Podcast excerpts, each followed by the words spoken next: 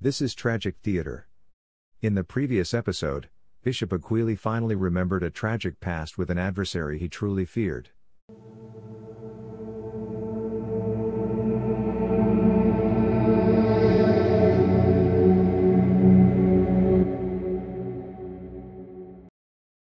Tragic Theater, Chapter 16, Tape. April 25, 1999. Reverend Nilo A. Marcelo Parish Priest Navalas Church. Dear Father Nilo. I hope you are doing fine. I know it was all so sudden to you but it was I who recommended for your immediate transfer to Guimaras. You need a little solitude. Well at least now you have your own parish. You've always expressed your desire to have one. The last time I visited Navalas Church was several years ago. It brought me a sense of peace just looking out to the sea. I am sure it will do the same to you. I hope the recently concluded festival there helped take your mind off your heart. I do not have to say it. You know what I mean. Well, Miss Francisco is doing fine. How long has it been? Two months. She went back to work a few days after her discharge from the hospital. But not before I saw to it that she was totally back to normal. I had to interview her twice before giving the go signal. There have been cases when the demon would return to its former victim. That is why I asked her parents to report to me any unusual behavior in her. Almost all victims of exorcism have no recollection of their horrible experience. Partly because most happen to be minors. Miss Francisco is a very rare exception. She swears she was conscious the whole time. She gave a thorough account of her experience while under the control of the demon. Never before have I come across such a victim. She gave some very revealing insights. The Cardinal ordered me to write a comprehensive report on this and I will send you a copy once I'm done. The guard has likewise recovered. I had to perform the whole exorcism rite on him in the recovery room two days after his operation just to be sure. He had no memory of what happened that night after he lost consciousness. You caused quite a scandal.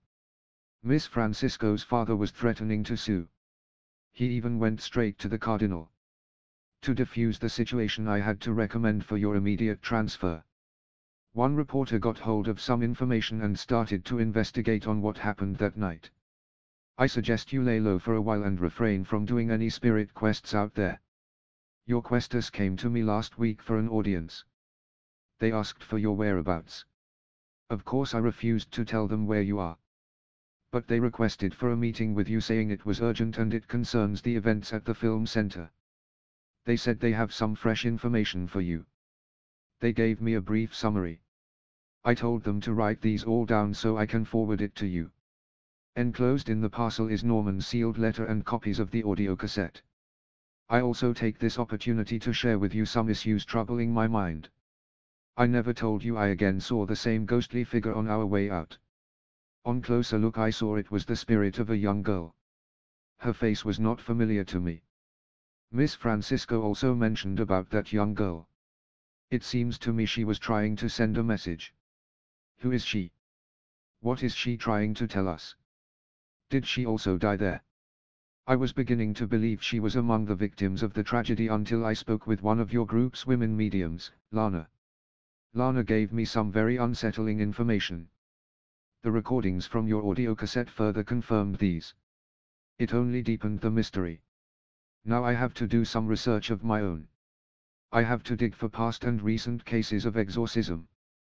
The church has a complete record of these in archive. After I am done I will send for you. It might take me some time. In the meantime send your correspondence with your questers through me. Don't let them know where you are. Father Nilo, we may have to go back to the film center. We have unfinished business. The answers lie in there. I doubt if I was able to totally exorcise the place. A creature as powerful as the demon cannot be easily expelled. Especially this particular enemy. We must be prepared. God bless. Bishop Miguel Agcaoili. Father Marcelo quickly opened the envelope containing the second letter with two audiocassette tapes inside, he read through the five page report written by Norman amidst the humidity. The heat of the summer sun brought temperatures rising to their highest levels in recent years. Fortunately, The breeze from the sea made the weather more bearable. Navalas Church, built in 1880, is located in the town of Buena Vista at the northern tip of Guimaras Island. It is one of the oldest churches in the country. Tourists, both local and foreign, often come for a visit right after the Lenten festival, Ang Pagtaltal sa Guimaras, held every Good Friday. Patterned after the Oberammergau drama in Germany, the yearly event depicts the Passion of Jesus Christ. It culminates with the trek to Balaan Bukid Shrine, a huge white cross and chapel on top of the hill, by flagellants and devotees in biblical costumes. The priest put down the letter after reading it twice. He hurriedly walked over to his cassette player and played the audio tape marked number two. As he listened, he looked out the window and into the cloudless sky. It was the tape recording of the moment they were exorcising Annie. As the tape progressed, he tried to visualize the events of that night. He listened to his own voice and that of Bishop Agcaoili as they recited through the pages of the old book. Their voices were a little faint because of their distance to the tape recorder. But theirs were the only sound he could hear at that point. Then it came. They never heard it then, but here it was, loud and clear. First it was just audio static. But slowly, something barely distinguishable seemed to be coming out of the noise. The priest listened intently, leaning down to the level of the tape recorder and bringing his right ear as close to the speakers as possible. His face suddenly turned pale, his body felt a chilling sensation in spite of the midday heat. For what he was now listening to was no longer just noise but captured on tape.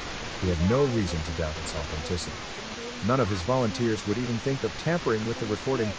In fact, he could still hear himself speaking in the background.